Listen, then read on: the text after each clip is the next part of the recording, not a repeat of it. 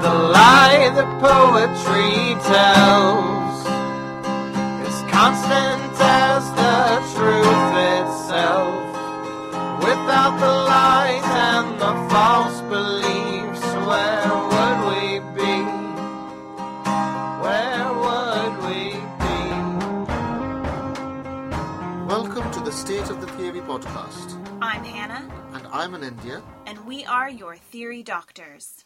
Hello, Hello. welcome back. Uh, we disappeared for a bit, a long time. We just got busy. personal reasons, not even personal reasons, professional Yeah, reasons. we just got busy. Our day job took over, uh, and meant that we didn't have time for this, uh, which is sad. We missed you. Um, Yes, we but- did. But it's nice being back. We're back. Yes.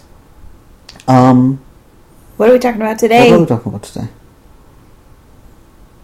We're talking about trans bathrooms, Trans bathrooms, gender neutral bathrooms, trans identities, gender, race. a little bit of race at the end. Yes, identity basically Yeah. in space. Yes. Context, Hannah. Well, this was inspired um, by, as most things are, by a friend posting an interesting article on social media yesterday. Um, it was a very short op ed piece written by a trans author um, writing a. I think the author, author identifies as genderqueer, yes, genderqueer. non-binary. Yeah. non-binary, um, and they they mention how, according to their trans-friendly policy at work, they are often identified by others as being trans or having mm, similar needs as trans people, um, and the the limitations that this places on them. And and the the limitations was the the article fra- framed it in terms of of the choice discourse. so um, they made reference to uh, the previous U.S. administration under Barack Obama policy of uh, allowing students to go to whichever bathroom they they chose uh, or they identified with As feeling most comfortable. as comfortable. feeling most comfortable with. That was the, the, the language used. Um, and this author said, responded by making the, the very, uh, very astute uh, claim that that implies there is one that you feel comfortable with in a choice of two. Uh, and made the case that what is actually needed is gender neutral bathrooms. and that all bathrooms Yes. should be gender Yes. neutral. Um, and the there's a quite a bit here about identity, how identity works. Um, also, I mean, this is in the news now because, of course, the Trump administration has been very vocal about um, repealing a lot of the legislation that the that under the Obama administration a lot of states put into place, um, particularly to protect trans students. Um, this is about it really is about schools forcing students to use certain bathrooms and not allowing students to use bathrooms And- that they would rather use. And the conservative rhetoric is um, does that thing which conservative rhetoric often does, which is to appropriate progressive discourse to do with safe spaces, right? So the Yes. part of the argument is this is needed in order to allow women to have safe spaces in women's only bathrooms, and trans women shouldn't be allowed in there because, according to this rhetoric, they're not really women.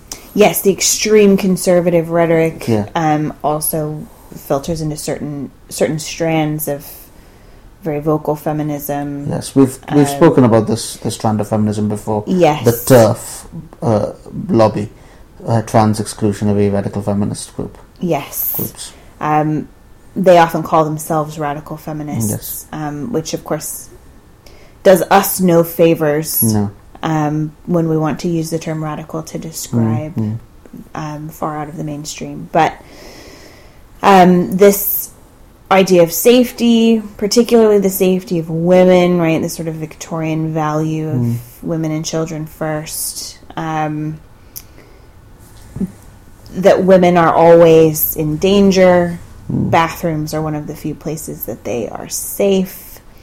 Um, a- around the time that, because certain states, of course, if you, it, for those of you who aren't American or haven't spent any time in, in the U.S., the way that American law works um, is it's part of our federal structure. So, in certain states, this is not an issue, um, and in parts of certain states, this is not an issue.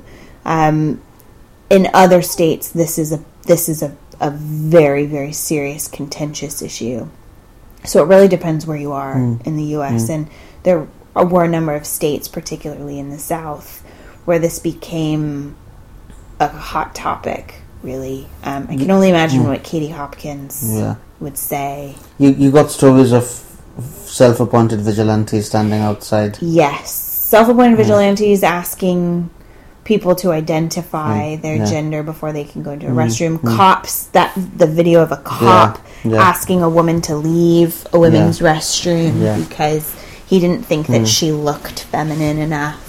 Yeah. Um, I think we've spoken about this as well Yes. in previous episodes. I think that Yes. particular incident Yes. we talked about Yeah. because it was really and it still is a really shocking story. Um, I mean, as far like we, I, even before you get to the politics Mm. of it and any sort of kind of rights discourse Mm. or like dec- even even before you get to the human decency discourse, the kind of who has the time and incl- like why care Mm. that much? How can you who why care that much to hmm. stand outside a, a public restroom hmm. and ask the people going hmm. in what their gender is? And you know, it's it's not like the the the far right Republicans in America have a, a particularly dodgy record on protecting women's rights. You know, the, it's not that they're known for that, are they?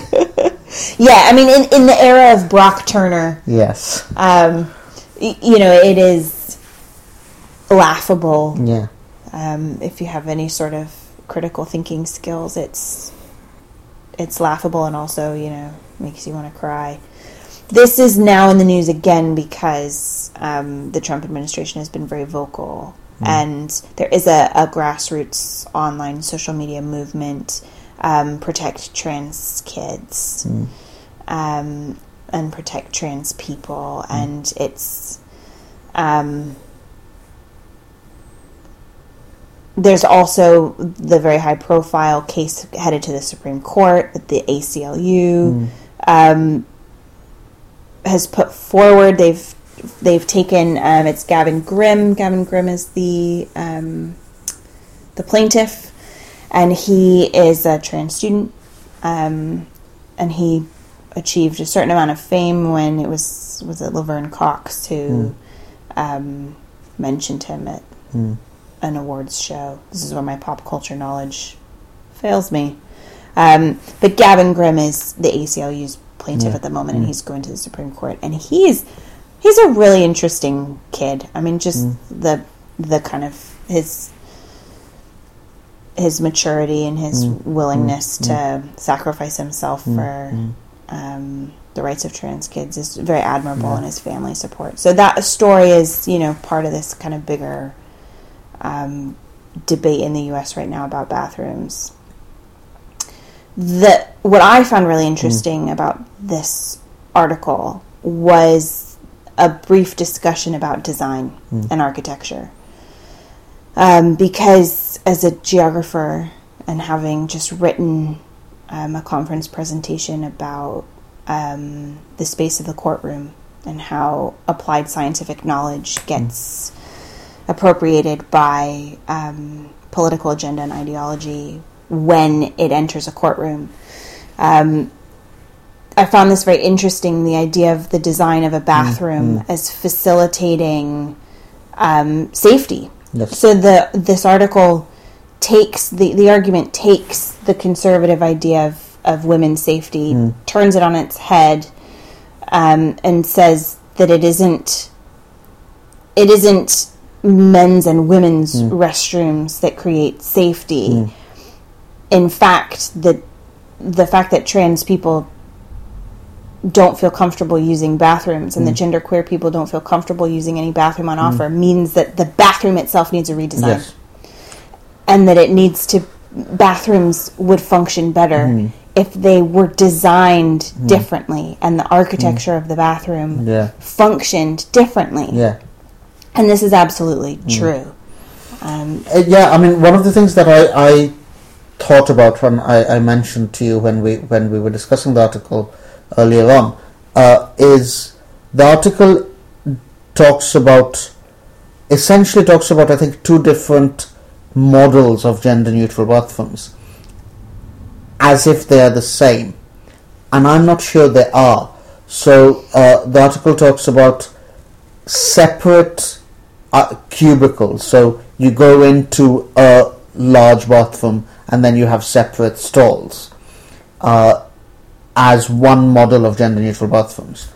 Uh, and the other and the one, ar- in the article, the author uses um, the college dorm bathroom, right, as the example. exactly as the example of of a safe space, a safe bathroom uh, that anyone could use. That you didn't have to. Yeah. You you didn't have to publicly declare a gender that you identify with in order to use that particular bathroom.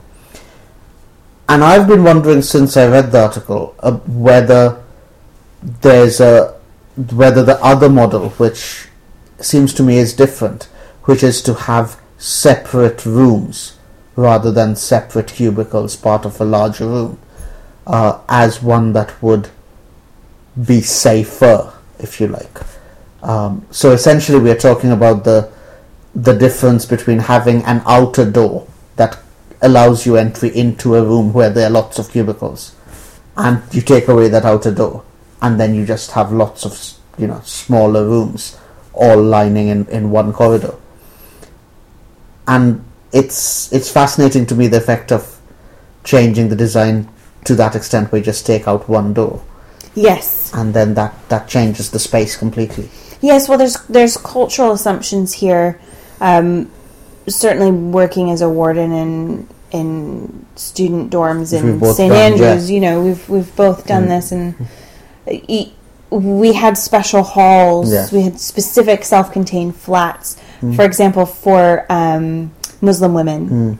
For students who opted, i you had to opt in. Um, you had to request these spaces, but they had self-contained kitchens, Mm. um, and then each room had its own bathroom. Yeah. and and it was a flat made up of Muslim Yeah. women. Yeah. Um, at Barnard, we had there were flats Mm. um, specifically for um, Orthodox Jewish students. I, I, I, I my halls of residence in London.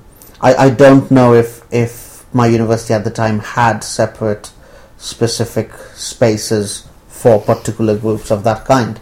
Uh, I was in a in a on a floor where there were gender neutral bathrooms, uh, and it was that model where you go into the main bathroom and there are, lo- there are lots of stalls, uh, lots of stalls both for toilets and then separately lots of stalls for shower cubicles. Yeah, Um, but because you had that uh, sort of separate room, as it were, you'd have things like you know people would would take their clothes off and put a towel on to go into the cu- to the cubicle.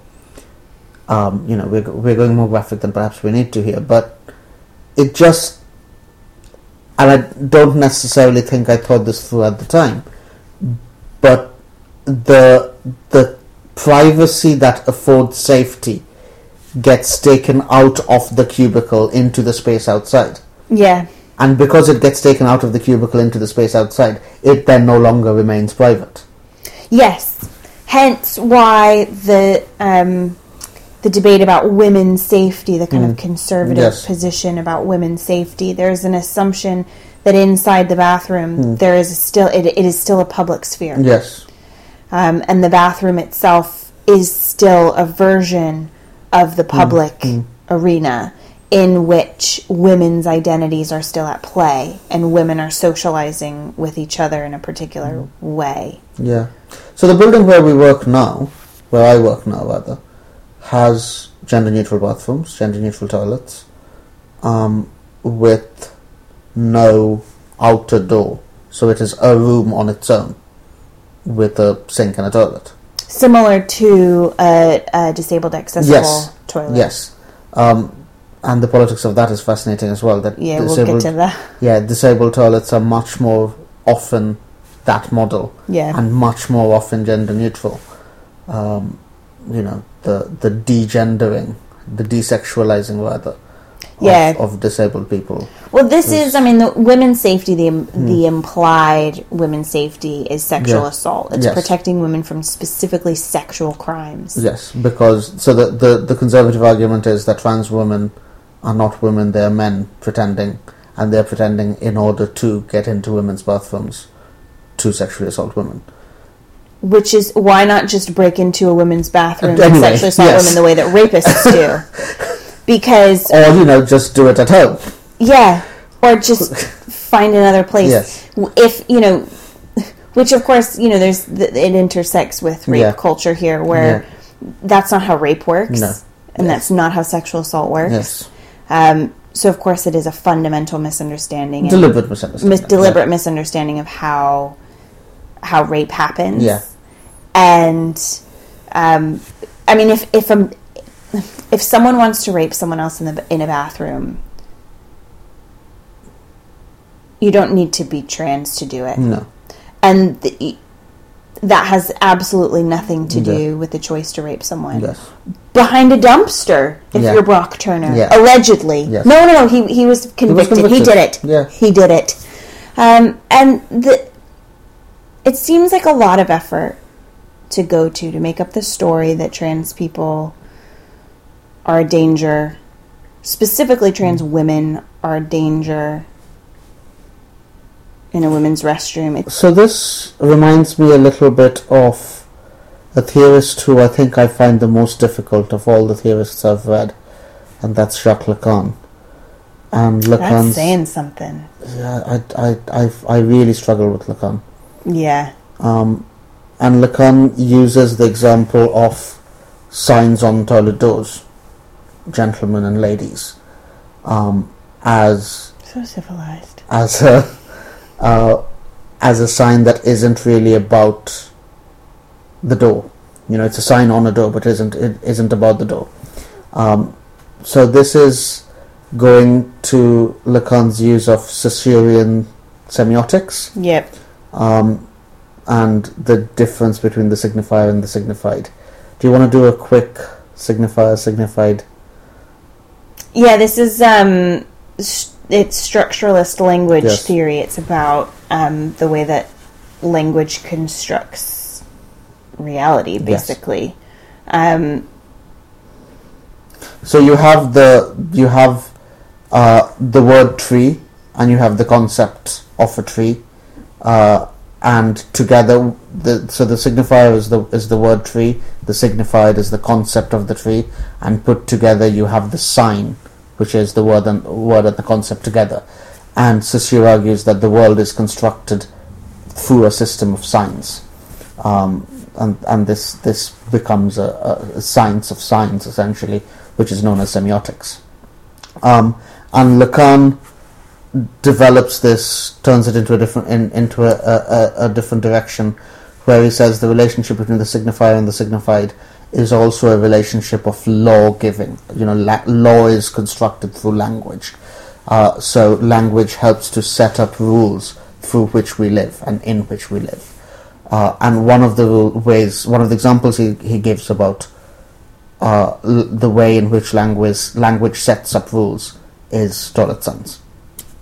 Um, and if we apply that to this particular story, then what seems to be is the to, to go back to answer your question about why care. You know, why do these conservatives care so much?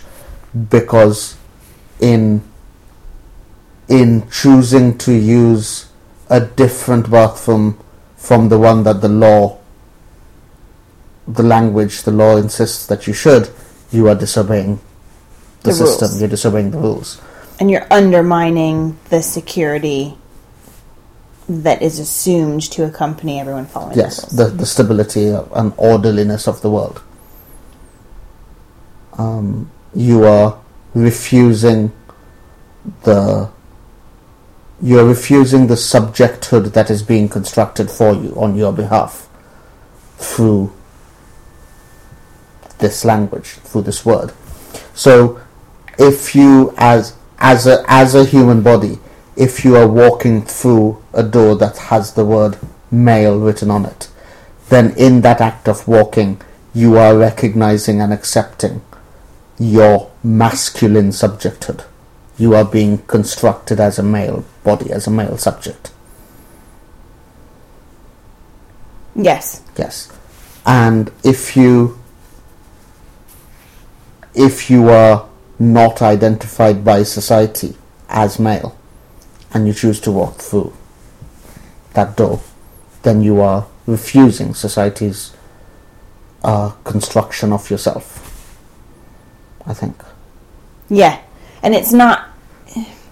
It's not just about y- yourself as an individual. No. Yes. There's a, an issue of scale here Yes. where, and bathrooms are are particularly good example of this because of a sort of Victorian sec- Victorian tendency to sexualize all biological processes, even if they aren't sexual at all. Um, where it's not just your own identity; it is your identity in relation to everyone else Yes. and um, particularly because sexual activity often Im- involves other bodies, the bathroom becomes a place where the pseudo sexual or the seemingly sexual hmm, activity hmm. of going pee hmm. or washing your hands becomes a question not just about your identity, but your identity in relation to others.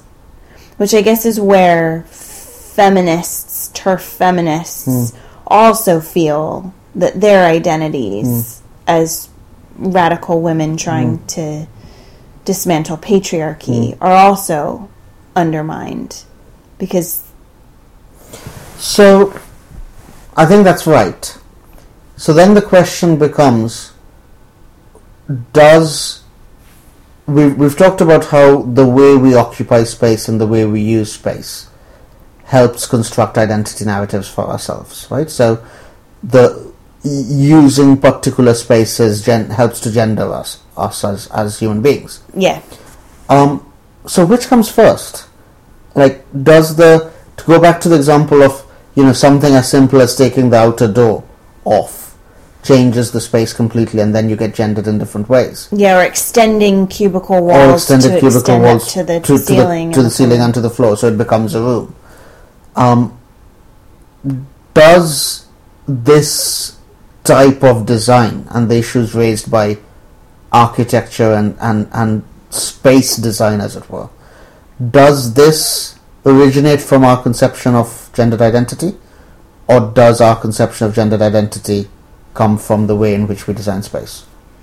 Um, I would imagine that it's both. Hmm.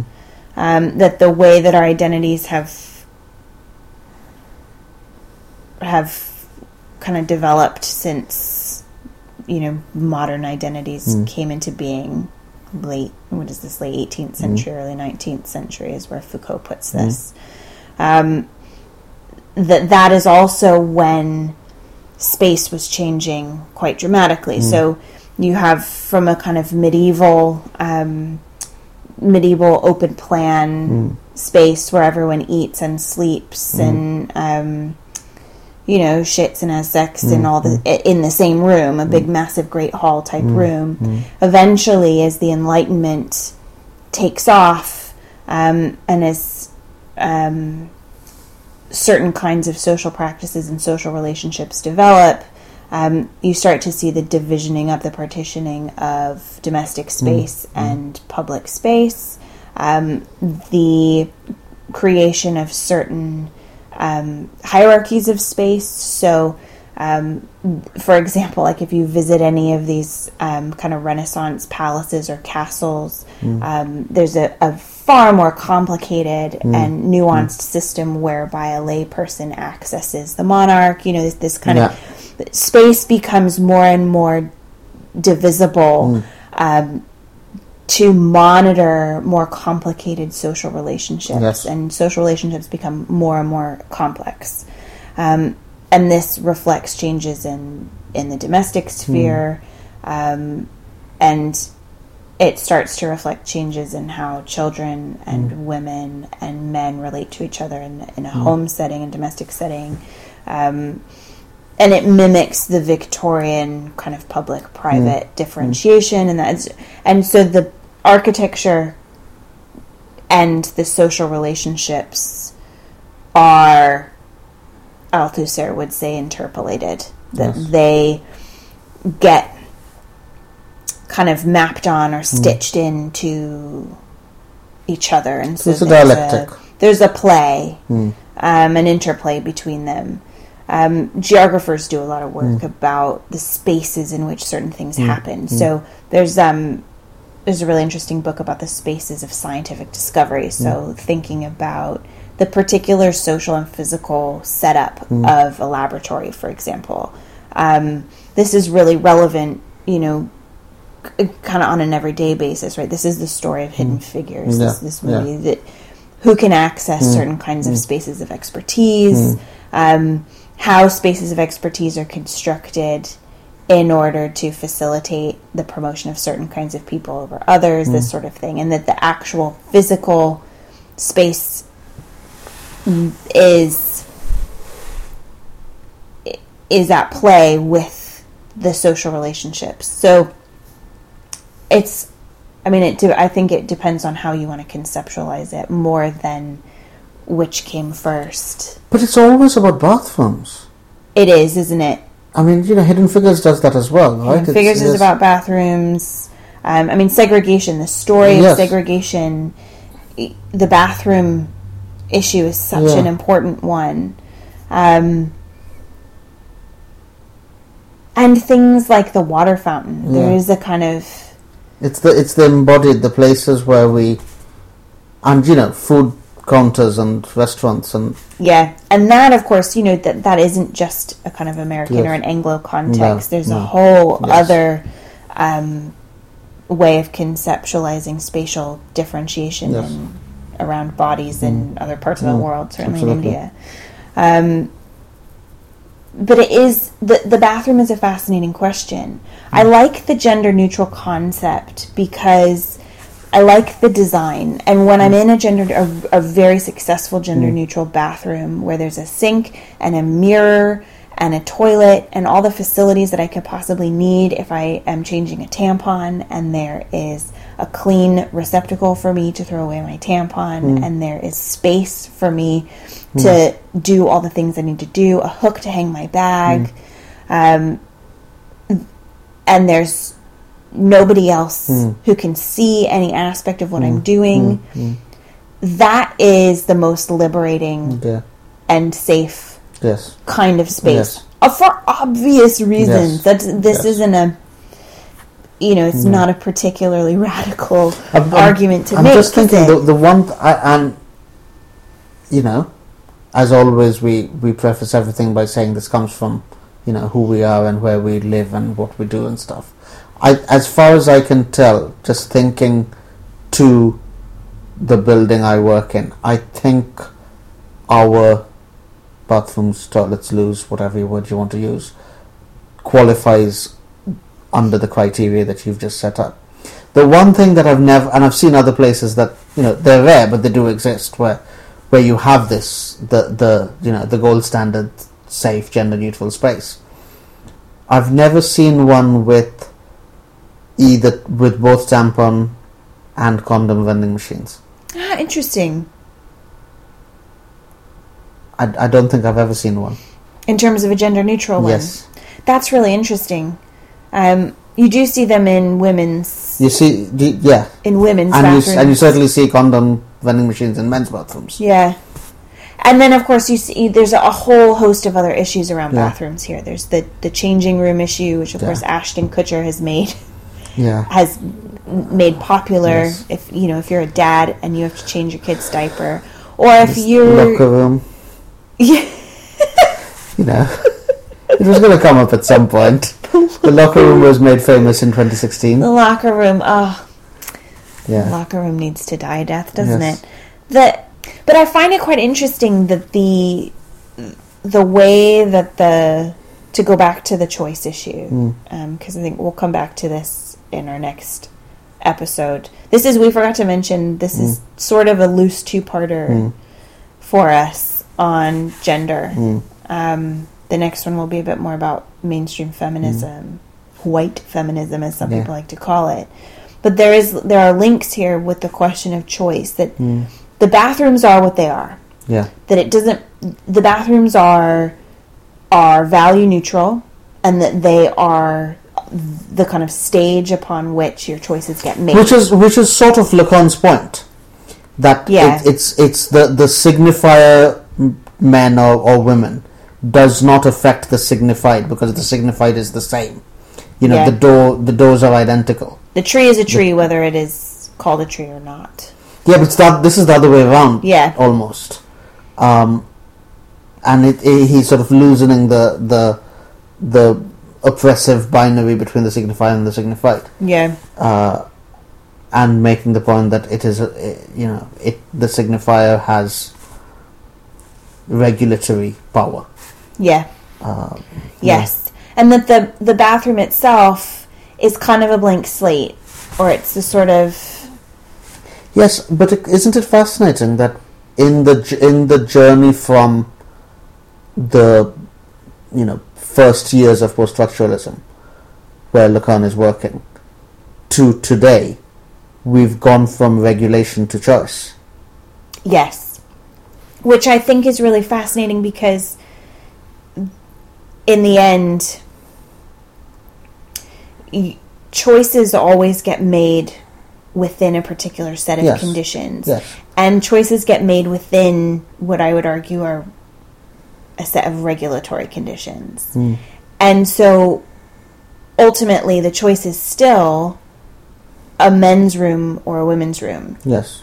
and there is no um, room for critiquing the room itself, the bathroom itself, and thinking Yes. about, you know, a structural or a radical change might come about with a design change, um, a sort of a change in technology, or hmm, thinking hmm. about the space itself.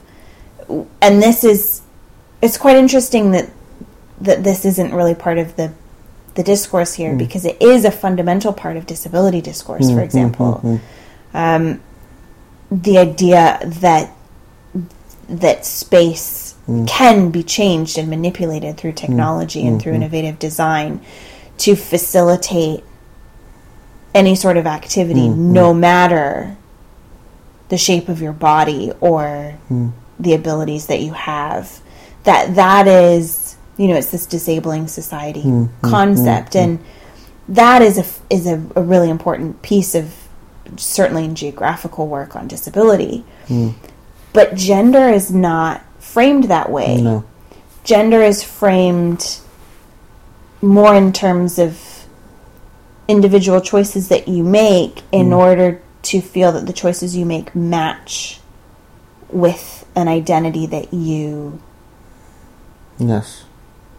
have, that you are performing, that you are living, that you experience. And race is not framed in that way Yes. either. Race is framed very differently Yes. in some ways.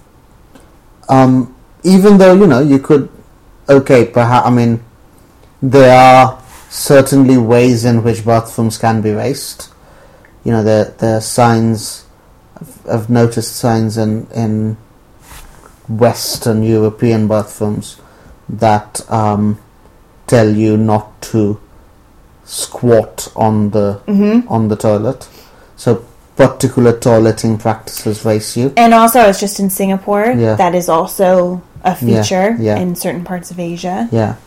Um, but if we are thinking of spaces that race you, borders, you know, borders race you in um, in ways that are so. And, and we've we've spoken about this before. Um, the way in which the the infrastructure, the industry, the bureaucracy of crossing or not crossing borders. Um, I've recently applied for a visa to go to America. I'm going to go to America over the summer, and the visa application process was so weird and so bizarre. I had went to London for an interview, and what the most bizarre thing about it was the visa officer was the nicest person you I could have hoped for, and sh- she asked me what seemed like completely, um, you know, benevolent, banal questions. Had had done, didn't seem to have any kind of hostility of any kind, except I was terrified throughout it. It was one of those eh, moments of realization where you sort of you you realize that there can be no pleasant version of this experience Yeah. because by entering into that experience, I'm being raised in a certain Yeah. way, above and beyond how I'm being treated by this individual human being. yeah, you can't separate. There's a question of scale here that I think has been a kind of a. I think it was a part of a lot of feminist and and um, gender discourse that has been. Um, I think it's been muted a bit. It's been um, neutralized to a certain extent. That there is that as an individual, you have an individual identity, but that that identity is tied to a collective identity, Yes. and that there is both individual experiences of prejudice and oppression, as well as, and that that is filtered through collective experiences and collective instances and systems of oppression that they are related Yes. and they're not always the same No. and often you know you know Yeah. people always talk about how an individual experience mm. doesn't map on to mm. A, a narrative about a community for mm. example you know that's that's a very common mm. story but th- the idea that they both exist and that you can't mm. be fully individualized when you're Except we very rarely, certainly in mainstream discourse, talk about the collective experience of gender. exactly And not I- anymore yeah, anyway Not anymore. And I think this is where. So we've been talking about this a lot over the last few months, it seems like. The Rachel Dolezal case. Um, this lady so if you haven't followed her story, Rachel Dolezal, uh, the story came to came came to prominence about a year ago, ar- around this multiple year. no years ago right I think it first. she's had like three 15 minutes of fame she just keeps coming Uh, back She does keep coming back. She was uh, when it first when she first emerged. She was the local branch president of the NAACP, an NAACP um, in Spokane, um, In think- Washington, yeah, Washington I think, State. I think you. I don't know how you pronounce it. I- Yeah, uh, Spokane. Um, and while in that role, thanks to a private investigator hired by the local police, who she was annoying by being the president of the NAACP, um, it was emerged that she was born white. And she has since gone through various stages of uh, claim of, of claiming her identity. She has all since then has always insisted that she's not white, she is black. That even though she was she might have been born white, that does not stop her from being able to call herself black. She has since taken on what she can, calls an African name. She does not she does not go by Rachel Dolezal anymore, and she's published a ghost-written biography called In Full Color.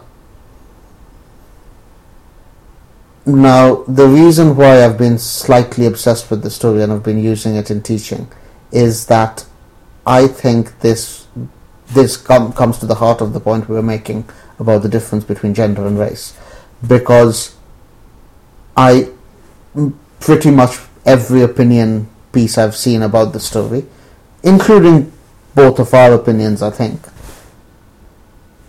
is we are very very suspicious of her claiming the right to be called black. Yeah there's a there's features of of cultural appropriation Exactly. um, there's there's features of, of blackface and Yes. minstrelsy, Yes. a kind of So there's a, a very long tradition of cultural appropriation and uh, violent silencing.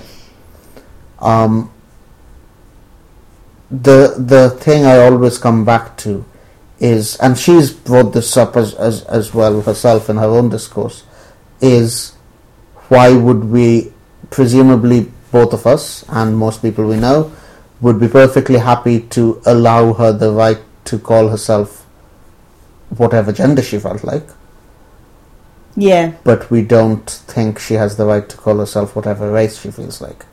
And as far as I've seen, most of the story, most of the, the response has centered around privilege. In other words, by choosing to call herself black, she hasn't given up on white privilege. But how is that different from the TERF argument, which we all agree is transphobic and uh, and uh, backward, backward looking? yeah, old fashioned. old fashioned because the TERF argument for male to female trans people yeah, is they use that kinds of is that they haven't given up male privilege. You can't just give up male privilege by choosing to call yourself female. yeah. That's their argument. the idea that a, a woman who Hmm. transitions before she transitioned, Hmm. whether or not she felt like yeah. she was a woman, other people would confer upon her male privilege. Yes. And she doesn't give that up by transitioning. Yeah. How is that different from white privilege? It's a it's this is a, has been a conundrum for Yes. us for years.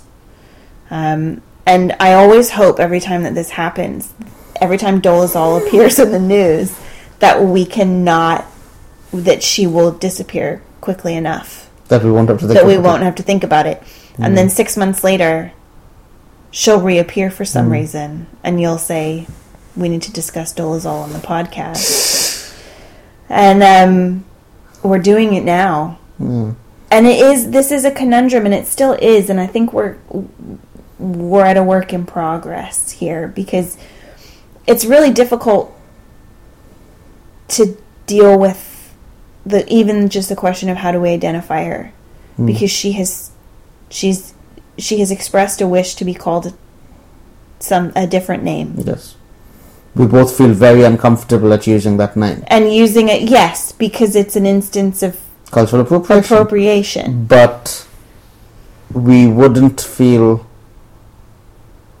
uncomfortable had, for example, had she decided to change religion, yep you know, yep and and let's say she decided to become Muslim and take on an Islamic name, yep we wouldn't feel uncomfortable calling her that. yep Cat Stevens Yeah, you know we now call him Yusuf Yeah. Islam exactly. um Muhammad Ali. Yeah. I mean, there's obviously Yeah, the race there's- context context is different, but there's a trajectory yeah, and it is and and with Caitlyn Jenner Yeah. for example yes, contemporary um, trans discourse, um, the norms in trans discourse asks that we refer to Caitlyn Jenner as, Caitlyn, Jenner, for the oh, entirety of her life. for the entirety of her life. So, So to refer use to the dead name. yeah, and to refer to all of her achievements using Yes. The name Caitlyn Jenner, Yes. and that all makes sense Yeah. to me. Why? Yeah. Yeah. And um, you know, and we do our best to To abide. to abide. Yeah, it's not that hard. No. Um, so why? Why are we so uncomfortable? Yeah, what is the deal? And I, I, the privilege element is there. She's so some people say that she's profiting, Yes. that she's a job and a career that has that a, a, a black woman would have if she didn't have yes. Yes. it. And so there's that. That's There the that. that's privilege. That's um, likely, I would say. Yes. I mean, it's her defense is that the scholarship she had in Howard, which is a historically black Yep. university, wasn't specifically targeting black students. Yep. So she didn't have to declare a race uh, when she when she got that scholarship. Um, I don't think we would necessarily have a problem with white people studying, researching, teaching African American history. Well, I'm white and I study partition. Exactly. Um, and I, you know, I let you do it. Yeah. Well, what it does do, and I think so. I think about this myself. Um, it is the number of white people that I meet, which is the majority of them, who've never heard of partition and who are extremely ignorant Yeah. about South Asian history. It's it's better that we study it than not. Yeah. Um, You know, we have less explaining to do if you study it. Yeah, exactly, exactly. But I, but one thing I don't do is I don't run around wearing a bindi or claiming No, you don't. that partition is my partition or claiming any sort of feeling of of trauma by proxy. No, but if you were to study masculinity studies and talk about your own masculinity, you'd, we'd all say you'd were at perfect liberty to do that Yeah, if I, yeah, if that's what you wanted to do. I mean, I think I think that so we should be clear that a, a significant proportion of trans scholarship and trans activism rejects the, the discourse of choice.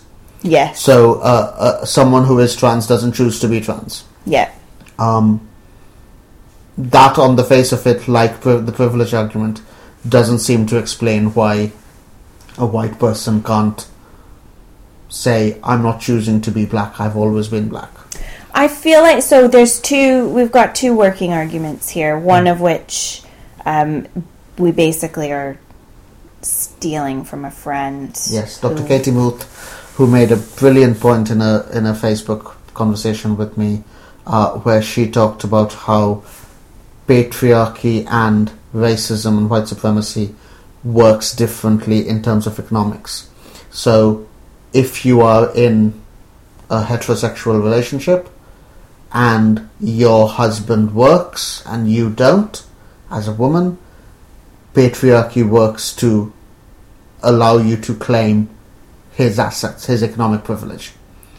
Um, so, in that sense, patriarchy does not isolate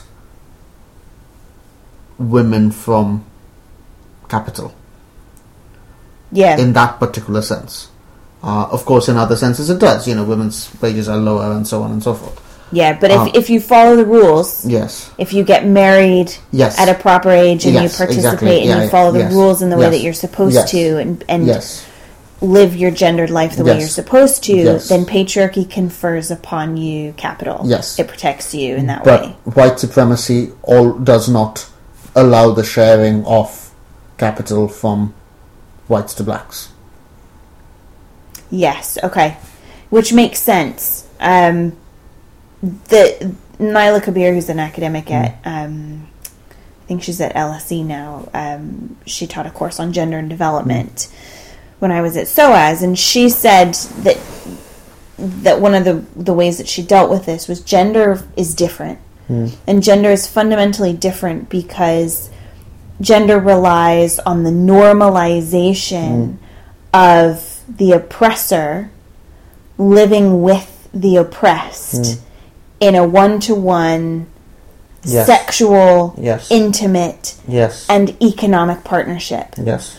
And so the the and of course, you know, there's a, a whole history of, of sexual violence Yes. Mm. committed against black women and Aboriginal women. You know, this is that's part, but those aren't domestic normalized relationships. Mm. Those are relationships of power and dominance and ownership Mm. in a way that the language of kind of a gendered relationship and Mm. a sexual relationship between the genders is the opposite, um, and that that is different. That mm. is fundamentally a distinct form of identity, Mm. and that it works differently from race. And I think if you when you add in the capitalist explanation, the the mm. role of capital and where it mm. goes, how patriarchy allocates it versus how white supremacy allocates it. It makes sense and it maps a bit. And, and Katie did she mentioned as well that the fifty three percent. Yes. 53% of white women who voted for Donald Trump um, who used a rhetoric that was very much about this kind of gendered, old fashioned gendered. So, is there a way then to compare the 53% of white women in America who voted for Trump with the, I don't have a percentage, but anecdotally, certainly a significant proportion of British South Asians who voted for Brexit?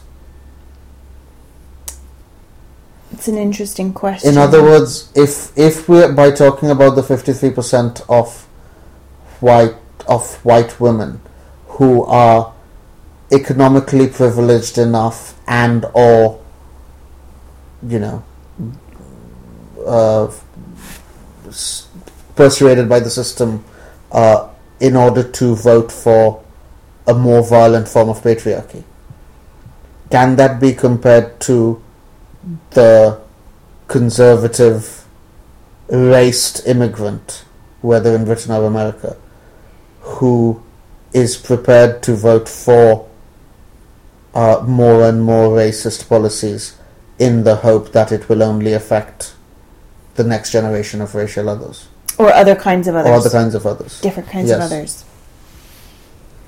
It's an interesting question. I don't know. Pro- possibly, yeah. Hmm. To a certain extent, yes. Um, I mean, I, I accept it doesn't happen. It doesn't have that.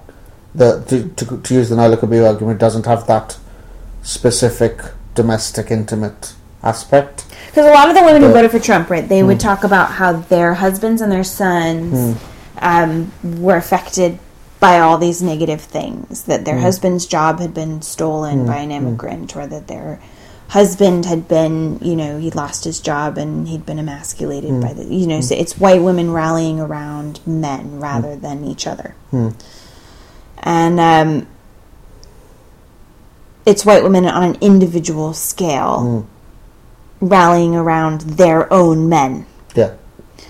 Um, so, you know, the discourse of motherhood that, Yes. um, for example, Michael Brown's mother Yeah.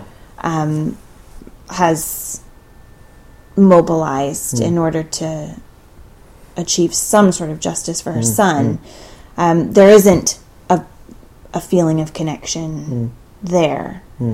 Um, to explain the South Asian British votes for Brexit, I mean, I, I would link that to a certain extent to Hindu nationalist tendencies And as class. well, right? There's a And I mean, I, th- I think in both cases, it's, um, you know, if you look at the average wage of the Trump voter, it. I mean, the the, the cliche that it's the, it's poor working class white people voting for Trump doesn't necessarily hold up. I don't have the figures Yeah. off the top of my head, but there was a significant amount of privilege vote, you know, economic privilege voting for Trump. Yeah, it was middle class. Yeah. There was a lot of middle class. who are not, you know, if you're if you're what you know, seventy seventy thousand seventy thousand dollars earning oh, earning household, you, you know, you might not be rich, but you're not poor. Yeah, and depending where you live, you're Depending where you definitely live. you're far above Yeah. the poverty line. Yeah, um, and the same for British British Asians. I think. Yeah, there's a there's a huge amount of class privilege, so you're voting along class lines. Uh, but it does reinforce the idea that it is difficult to formulate theoretically the differences between gender and race as lived experiences.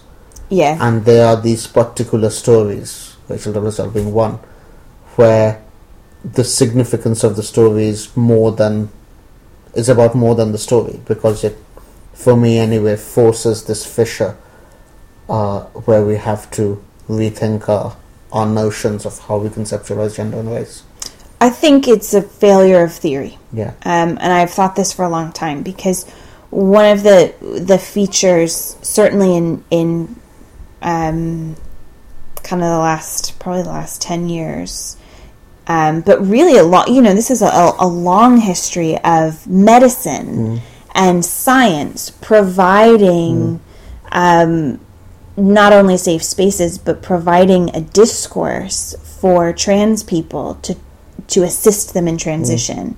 That's only you know there's a, a piece of transition that has to do with medicine, um, whether that has to do with hormones or whether that has to do with therapy and counseling. I mean, I, I think Um, that's right. I think we should also also say for the record that medicine is also medical discourse is also implicated in a huge amount of But I think, violence. But well. I think that so th- yes, absolutely, we need to mention that. But I think uh, from our critical theory Yeah. perspective, and all the people who listen to this, that will be the position they're yes, coming from. Yes, already the, Yes. Hmm. the Foucault position where m hmm. medicine hmm. has forced gendered norms on Yes, people, has yes. pathologized gender. Hmm. identity, and has pathologized sexual hmm. behavior.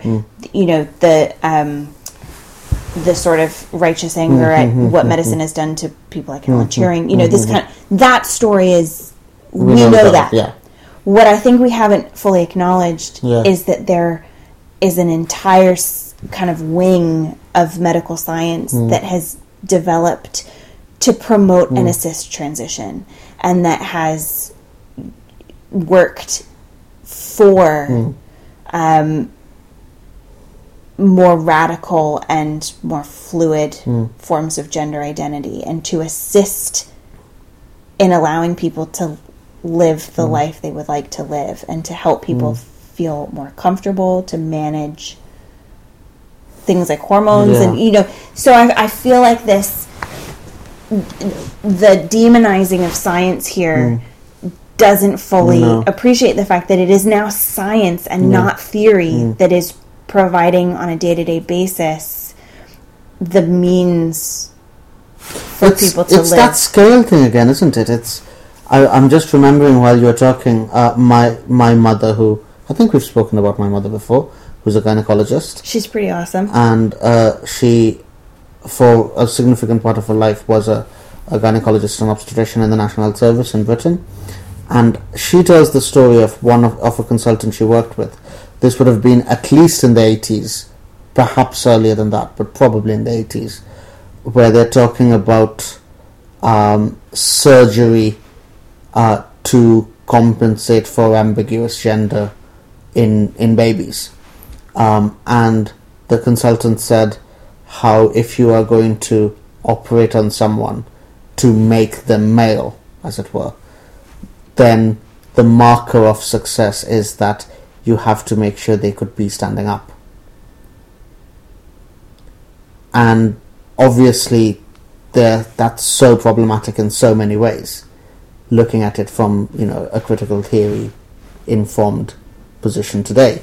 But again, it's that scale thing, right? If you if you are going to bring someone up as male in a world where patriarchy and heteronormativity regulates gender, then the least you can do in terms of using science is to is to make that journey as easy as possible. yeah You know, if you're going to force someone to go down a particular gendered route through life, then science can be used to make that route possible and make that route more bearable. yeah that's the yeah and that is the the ultimate goal of science in a lot of cases Yes. and a lot of scientists live with this this is their hmm. this is how they operate Yeah. and there's a kind of there's an emphasis on the role of science in making life better for people And- more normal. Yeah. Better being the closer to normal, the, that the better. Yeah, or well, so that's the the kind of Foucault way Yeah, of, of yeah. describing it, the language of abnormality. Um, there's a whole. I mean, I. Th- it's interesting because, Mm. of course, you know we talk about science as being, you know, part of it. It is of its time, Mm. and um, but at the same time, I feel like right now, critical theory is not. We do not have a mm. robust and nuanced and complex enough way of talking about identity. Topics, concepts like privilege and intersectionality mm. do not work well enough mm. because I don't think they are specific enough the, as a geographer, I think that they don't deal with scale. Mm. They don't deal with with the issue of scale and relating individuals to um, wider and also in some cases more narrow um, arenas, and it doesn't act. It doesn't accurately and helpfully place an individual within Mm. a spatial context, either physically or socially. Whereas science, I think at this point, science now is doing a slightly better job. Sci- mm-hmm. Medicine is starting to realize that individuals and their health exist mm. in the context of social and economic factors. And so mm-hmm. we have robust epidemiology and public health mm-hmm. agendas that are quite radical. I mean, you know, you think about the the fact that, for example, smallpox has been eradicated. I mean, that's mm. a that's science has has massive achievements on yes. large scale. Yes. and certainly, you know, some of the stories that um, trans people tell publicly about um, being able Hmm. to live their life and, and successfully transition. Um, a lot of that is a is a more kind of biological language. Yeah. It's a scientific language. Um, and we don't have the scientific the we we've the the scientific technology has allowed us as in the world of critical theory to create language appropriate to describing transgender identities. But that scientific discourse does not exist for race and therefore we don't have the language to think about transracial and scare quotes identities. Because it's a different the science of race is very different. It's the science of eugenics and Yes. um, really scary stuff. Yes. Because the science of race Mm. is about de-science depathologizing race. Yes. And making race unscientific you know that in, in that, that, that but we've had the same process with gender and sexuality in, in science but in except terms we're of not de- doing it anymore and in terms of decolonizing yeah that's they're they require different processes yes in the end, and I think Mm. the big takeaway here is that black trans women and trans women of color generally Hmm. are far more likely to experience violence, to be assaulted, to be killed, to commit suicide um, to make, commit suicide, to experience very severe Mm. mental health Mm. difficulties, um, to not be able to access health care. Um, and in the end, that is, I think, the driving force behind making any sort of change Hmm. and pushing for social and legislative changes. Mm, mm, mm. Because ultimately, that's the that to me trumps any other kind of um, you know a TERF argument. yeah You know, and that argument for whatever reason reasons which we are not yet we as in you and me i think are not yet able to verbalize that argument does not exist for race that Yeah. drive that impetus that urgency does not exist for race yeah.